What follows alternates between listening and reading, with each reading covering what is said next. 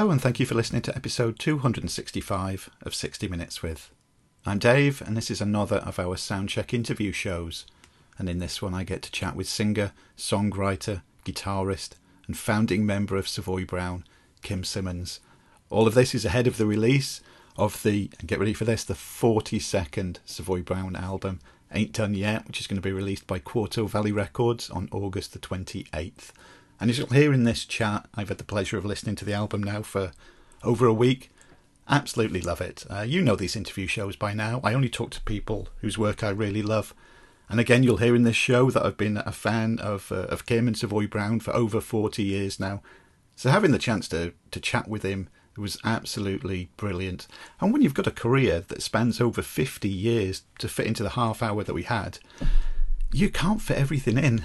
As much as I would have loved to have chatted to Kim for hours on end, uh, but we do. We do fit in stuff from when he was just 17 years old and founding the band, right the way through to the release of the latest album.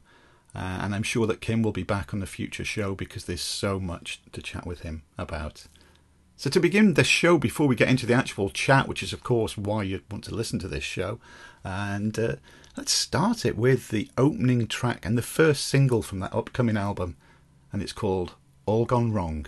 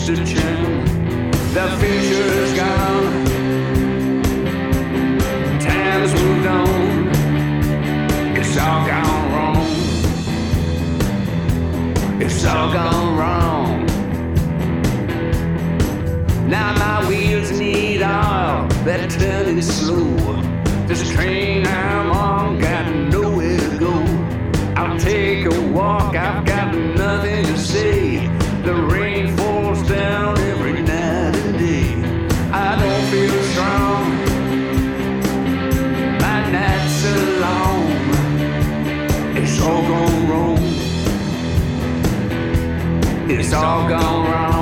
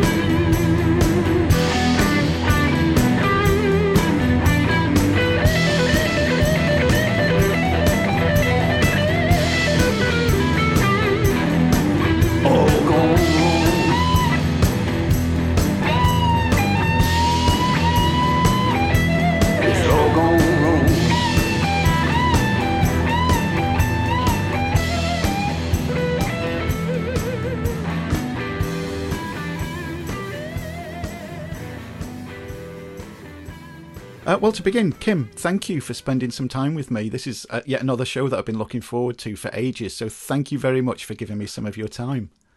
Oh well, I'm I'm glad that uh, you're enthusiastic about talking to me. That's oh, I nice am. to hear. oh no, I've been, uh, and we'll get into this in, a, in a, just a little bit. I've been a fan of Savoy Brown since the early '80s, so having the chance to spend a little bit of time chatting with you is absolutely brilliant. Uh, but I'm gonna I'm gonna take you even further back to quite a splendid year, 1965, because not only is that the year of my birth, but it's also the the year that you founded Savoy Brown at Am I right in saying this? The very early age of 17? Yeah, I was 17 when I uh, started the band. I was 18 when we made the first singles, 66. I was 19 in 67 when we made the first album. Wow. So, uh, yeah, I was uh, quite young uh, for the time and much younger than my contemporaries. They were all, you know, 21 or something. So uh, I was always the young guy. And, uh, yep, yep. God, that must have been such a huge step for you at such an early age as well. I mean, what was it like back then? At you know, like you said, just age seventeen to to start a band, and then did you know already then that was the path that you wanted to take? Uh, yes, you know, I, I was, you know, you just you're a precocious young person, you know, and. Uh, you uh, you're putting all the pieces together, you know. You you are um, you know you're you're aware of some things and you're not aware of others you know you're very very young i was very naive in many ways and and yet i was very grown up in other ways you know i i had you know i could play the blues which is uh, really an adult form of music you know mm-hmm. you have to have some depth you know to uh, of like really of, of, sort of life experience to to play but I, I had that ability to sound much older, you know, as a as a player. Mm-hmm. Uh, so it was um, it was a confusing time, you know, 17, 18, 19. Uh, I wouldn't want to go back to that time period. I would love to go back musically, you know, mm-hmm. but yeah. as a person, you're still growing up and and and you're very confused about everything, you know, yeah. about who who you are and blah blah blah. but um, you know, and I was quite shy and. Uh, so I never really interacted that much with the uh, my contemporaries because they were much so much older, you know, and uh, the, you know between you know 45 and 51 who, who cares? But from you know 17 to 21 at that age, there's a wide gap. yeah, it definitely is. What was that? What was your shyness like when you first stepped onto a stage? How did you overcome that? Well, that was it. I was, um, you know, I think I was clinically shy, you know, and I used to remember my parents talk, you know, he'll get over it and stuff like that in the background, you know. And uh, so strange to say uh, I could hide behind the guitar on mm-hmm. stage, you know, and literally at sometimes I'd hide behind the amplifier and play. you know, not, you know, and uh, so. Um, but yeah, but somehow, uh, you know, somehow uh, something was, you know, uh, you know, I, suppose, I think a lot of shy people uh, go on stage for the reason that, uh, for that reason, I, yeah, it, it's psychological. I, I don't know quite, you know, why that kind of works. Uh, but I had the guitar. I could hide behind the fact I could play guitar uh, on stage, even if I wasn't behind my amp. And uh, but then, of course, when I went to the states, it became even more ridiculous. You know, I, I was expected to be I mean, the audiences were wild in compared yeah. to European audiences, and uh, a British audience was better, but you know, in France and places like that, they were they were quite sedate. So when I got to the states, I, I had to start drinking. Well, not I had to start drinking, but I enjoyed it. But you know, it was like, oh, give me a couple of scotches before I go on stage, you know, so I so I can get up the the uh, confidence, you know, to, to to see all these people that were just in front of the stage going crazy. that must have been wild because we were talking before we started recording, and I said I'm sat up here in North Wales, and you were born down in Newbridge in South Wales. What was it like for you know a kid from South Wales who suddenly steps foot in America and then has audiences there just going crazy? Well, it was a little bit scary. I mean, literally at times, I did a. The first time I played Philadelphia was at the Spectrum, which was you know this huge uh, auditorium. Uh, I, I, guess it's a sports sporting uh, uh events place, you know, and. Uh, Sly and the Family Stone were headline. I think Dr. John was on the bill. Somebody else and Savoy Brown. We were the, we were the you know we were the first band on yeah. at that time period, and it was a revolving stage. and there was like so not only was i playing with this in, illustrious company uh, on the bill but the stage revolved and there was like thousands of people i'd never played to this many people before. And so and every time i looked up you know i'd have my head down playing you know in all my shyness and as i looked up every time i looked up it was a different audience in front of me because we were revolving. It was like and I literally was like sort of, you know, a little scared. I'm not surprised in that situation as well. I mean, good job you don't have one scotch too many with a revolving stage as well. I mean, well, I wasn't drinking at that point, but as as as we gained popularity, you know, and people knew about us, it didn't it only take a few months, you know. Uh, you know, all of a sudden, you know, uh, you know, it, it was like uh, at that point, it's no pressure, you know, when you're an opening act, whether you're a fourth, third, second on the bill. Yeah, there's no pressure at all. Mm-hmm. But suddenly you're a headliner, that's the pressure, you know. Oh, yeah. you've, got to, you've got to perform, you know. Why do you think it is that America took to you so quickly and in such big numbers?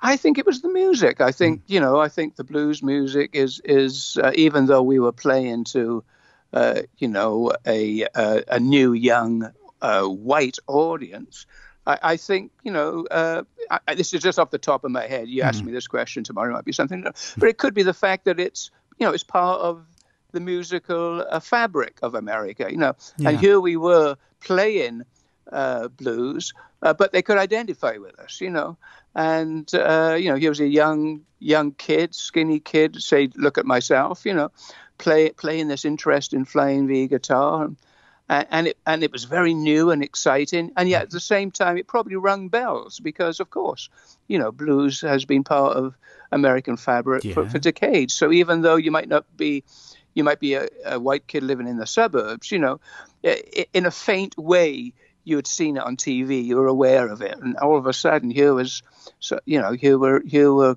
guys from uh, a foreign country, you know, uh, mm-hmm. and we were adding a twist to it. You know, we were bringing this very young uh, energy into it, and and I think uh, you know it, it, was people could identify with it, and and then a lot of people have told me from that point on, you know, they they investigated their own music that was always on their doorstep, you know. Yeah. So we would be quite famous in Detroit, and then they would say, "Oh, there's this great." Uh, guy, you know, uh, that's been doing this for 30 years, playing in our own backyard, and they'd go and see him. So I, I think we, uh, yeah, helped in many ways to encourage people to uh, look at the history of the blues that was right on their doorstep. It's good though. I like. I love that when you know you, you see a band, you listen to a band, and then that leads you down a rabbit hole, discovering all types of new music.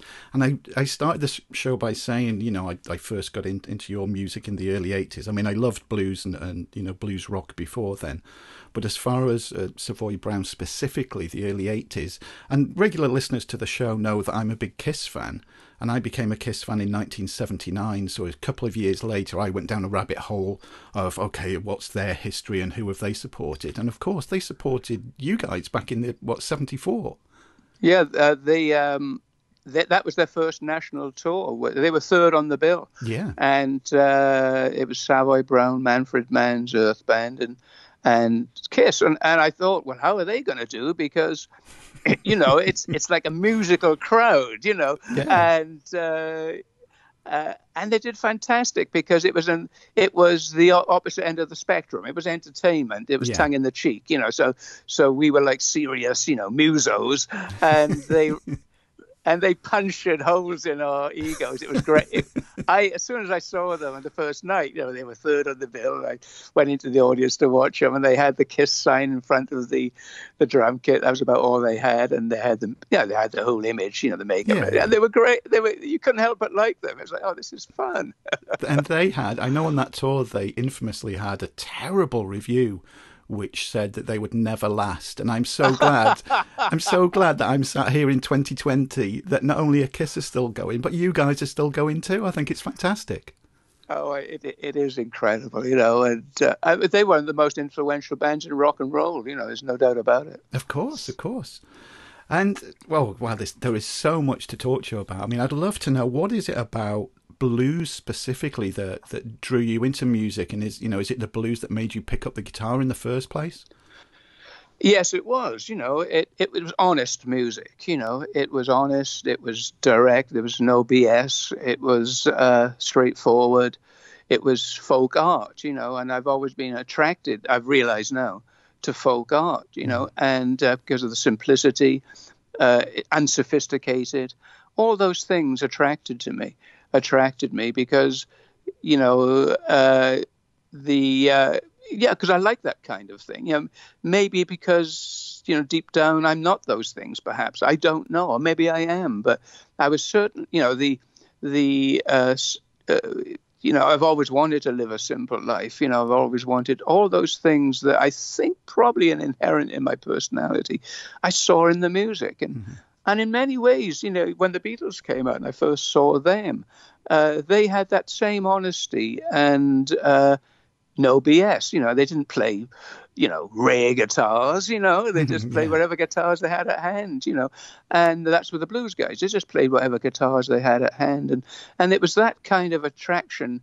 Uh, and not only did they, they they played music which to me was wow this is going to be the music of the future. You know, it was quite mm. obvious. You know, and I wanted to be a, as a young kid, I wanted to be a part of the future. So yeah, so when I when I heard these great blues guitar players that were just the guitar sounded like it was singing to me. It was like a violin. When I heard some of the great blues guitar players, uh, back then, you know, when you weren't used to hearing it, at times you thought, is this a violin or what? Mm-hmm, because they yeah. played it with such you know, they had vibrato. They were, they, it was voice like they were mimicking voice. It's all it was really. They were mimicking the voice, you know, and uh, you had the slide guitar, you had all those things, and and it was like.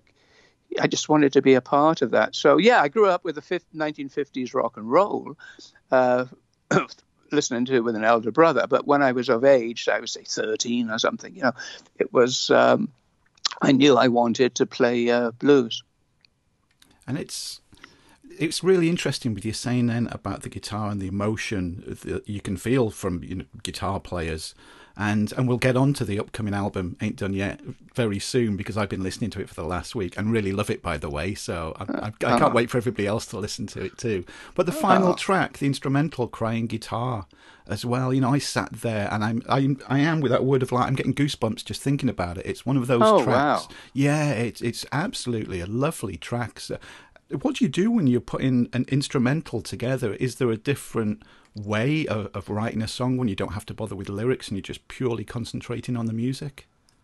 Well, not really. You know, it it's um, what you're trying to do, especially on stage, you, is is you have to will your emotions onto mm. somebody. You know, you have to like an actor, really. You know, they will the character onto you, so, and you completely believe it, you know. Yeah. And and I think when you're playing, uh, you know, uh, uh, you know, a ballad type of, of instrumental like that, uh, there's no difference. You know, you have a you have, you know, if you gave me a vocal backing track now of any song, you know, I would just uh, improvise over the top of it. You know, I'd, I would find a melody and a, and something that I could play on the top top of. That's all I do. And but then I then I um, you know there's two sides uh, to my playing. You know, I have the energetic side. So if I did an energetic song, I would really I would I would force that energy onto the listener, and yeah, if that makes sense. Yeah, yeah. Of course, when when you're doing it live, it's it, it's much easier to do. You're you're forcing it.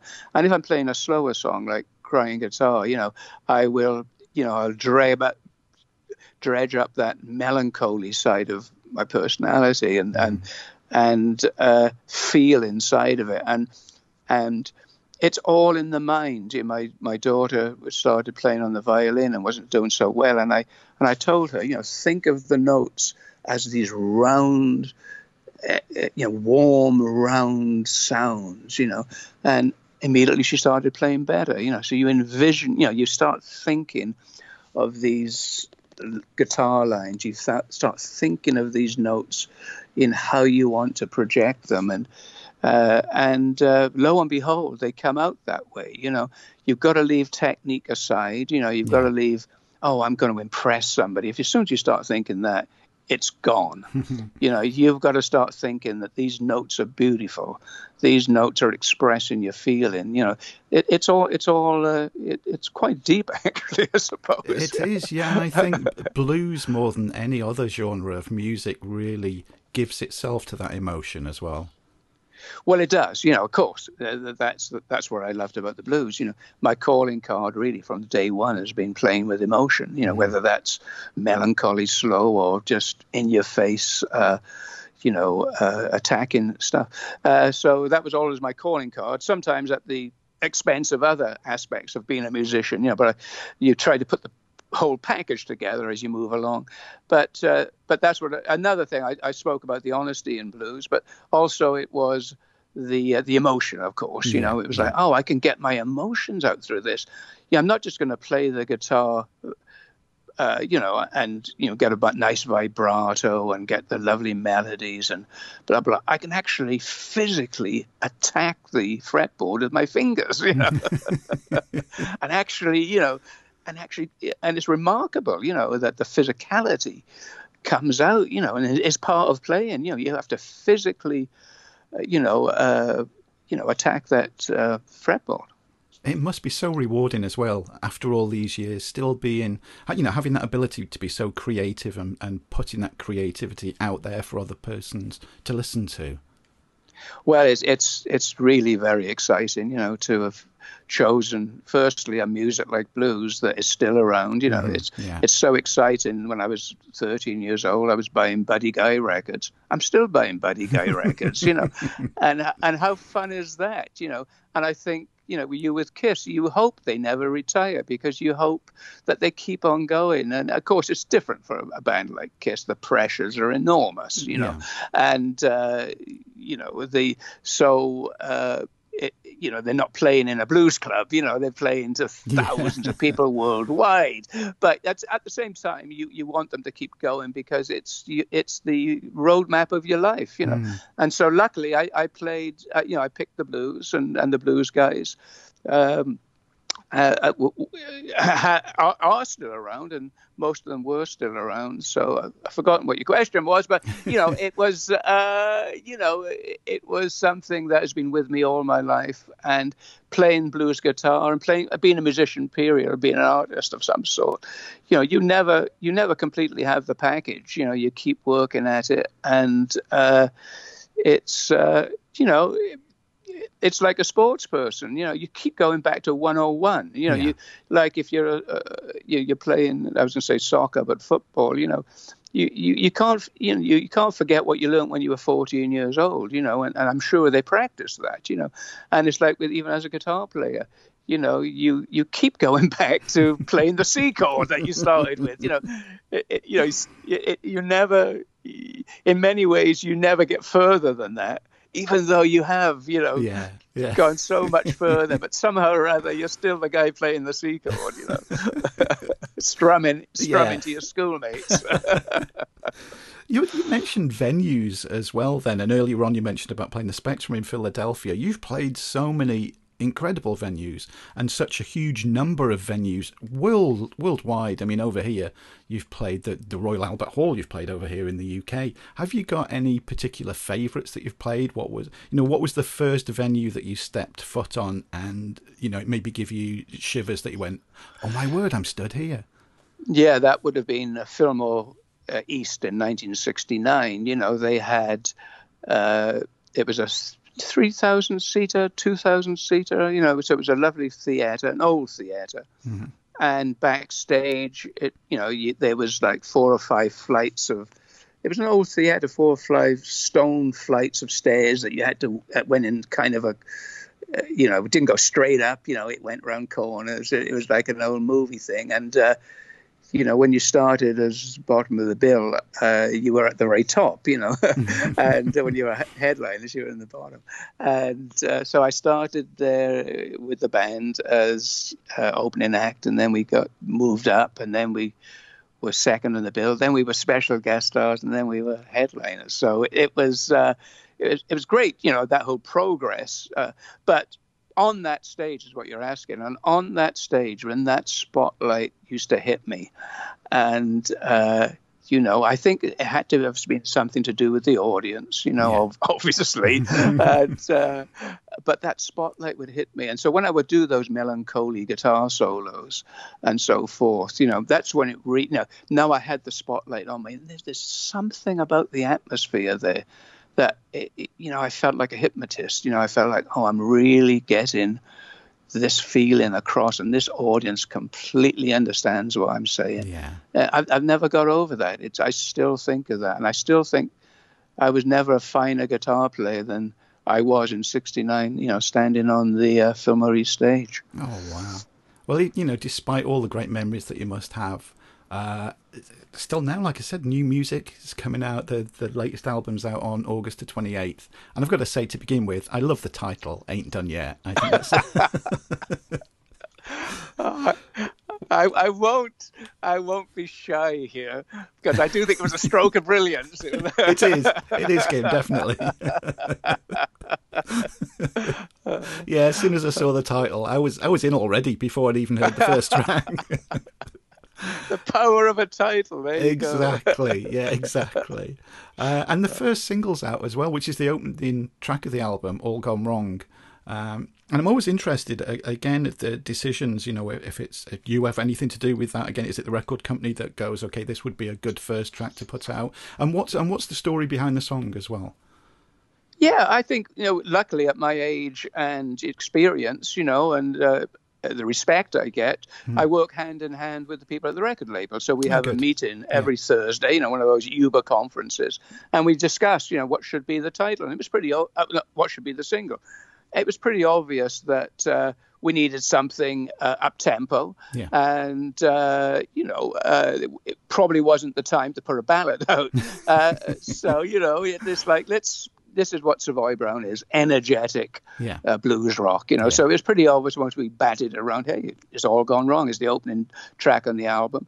And uh, then it, it uh, you know, the song is, you know, I, I try. It's it's you know it's it's literally it's a kind of a blues. It's a blues theme. You know, mm. a blues theme is is got edgy lyrics. You know, you're not going to write a song about all gone right. You know, nobody's going to want to listen to it. Yeah. Okay, so everything's right in your life. Great. Yeah. but so it's all gone wrong. You know, things have gone wrong in your life. Things things are not working out, and uh, you know it's it's and, and that happens to all of us. You know, uh, it's it, it's great getting up and feeling great, but it's those days when you get up and oh, sometimes it's one or two days that you're just not it's everything's wrong, you know, and, and you don't understand. I still don't understand how our bodies work that way, you know, and mm. things work that way. And psychologically, you just want to go to bed for a day and not yeah. see the world. So that that was those kind of feelings, uh, you know, and thoughts were went into all gone wrong, and and uh, you know, it, it's uh, it's it's you know, I, I think that when you write, uh, you you know, you write about those kind of aspects of life and uh, I mean, there are celebration songs. Ain't Done Yet is a celebration mm-hmm. song, you know, yeah. which is the opposite side of the spectrum.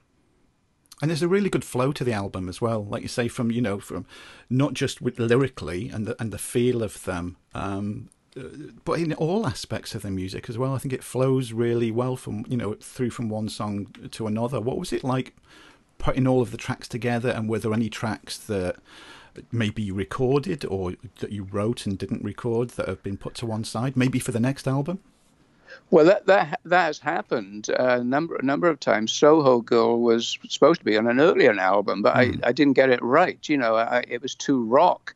I had too, you know, I think looking back, I had too aggressive a guitar tone. So it was set aside, but it made this album once, you know, we were playing it better, we had a better idea of what it was. And I've got a, and for this album, I had a terrific song that my wife still talks about. And, uh, but again, it sounded a little bit like you know Virgin on Motorhead or something, you know. and it was like, okay, well, this is not Savoy Brown. The song is great, the groove is great. So I'm going to have to live with this for a year or so to f- somehow figure out how it could be a Savoy Brown song, you know. But you know, so yeah, it happens. You know, you you I might you know you've got it's got to be Savoy Brown music, no matter how good it is. It, it can't be Motorhead or, or, or the Beatles or Kiss, you know. And you've put out solo uh, music as well, of course, haven't you, over the years?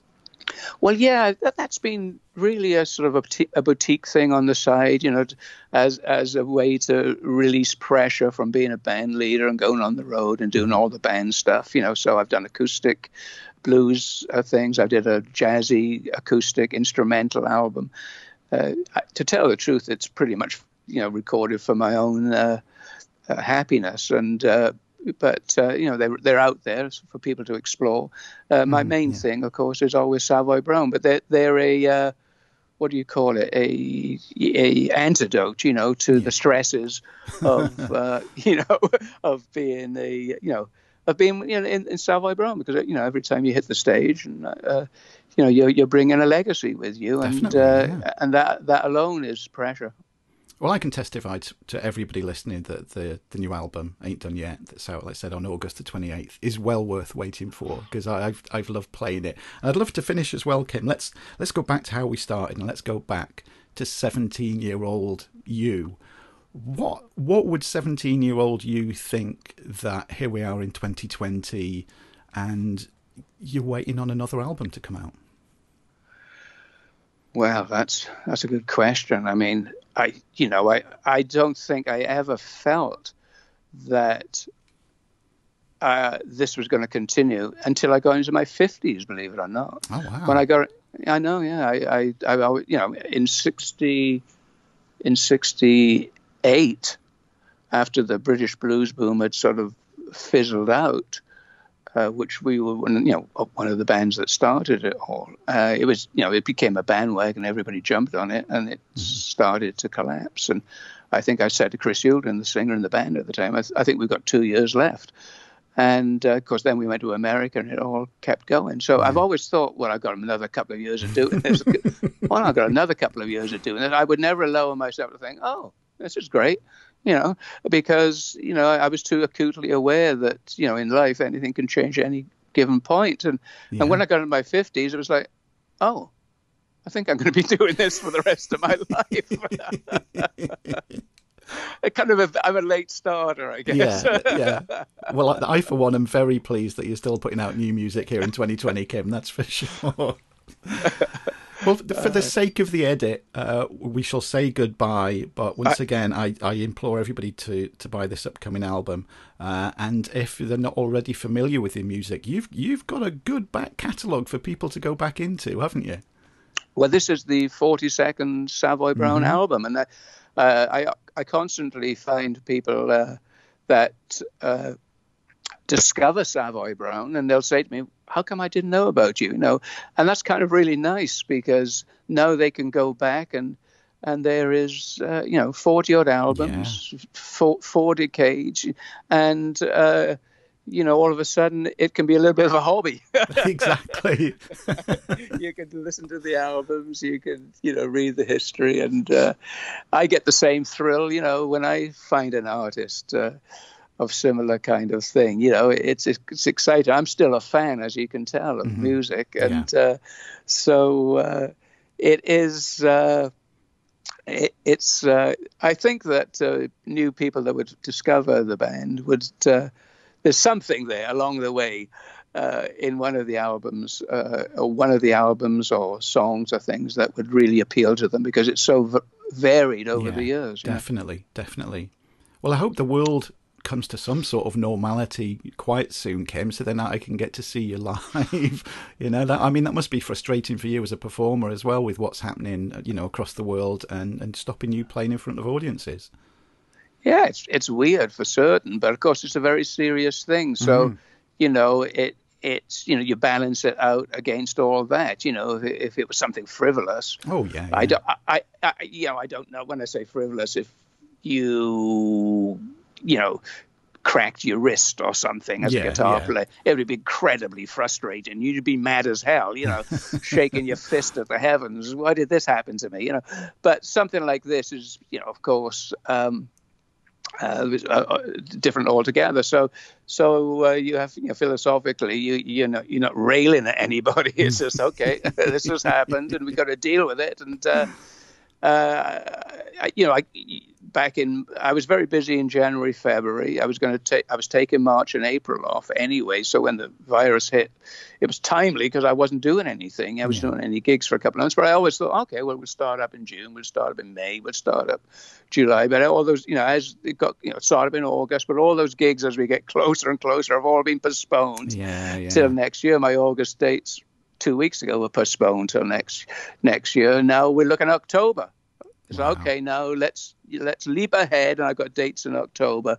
Let's see what happens there. But in the meantime, uh, you know, I practice every morning. I sing, play every morning in my studio, and you know, you, I, I, I think if I got on stage tomorrow night, I would be weaker than I was back in January, February. But I would be ready to go. I could Yeah, play. yeah, yeah. Put me on a stage tomorrow night. And I could do something, but I'd probably lose my voice by the end of the night, and I'd have calluses on my fingers. But, but uh, you know, I, I'm trying to keep myself uh, ready.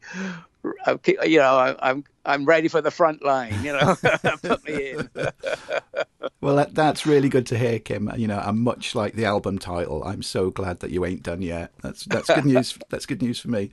Uh, but like I say, for, for the sake of the edit, we shall say goodbye. But it's been a pleasure having a chat with you. And, uh, you know, again, I could just sit here all afternoon and chat. So th- thank you once more for coming onto the show, Kim. Oh well, thank you for having me, and we'll do it again, and uh, in the future, hopefully. I hope so too. Thanks, Kim. Thank you.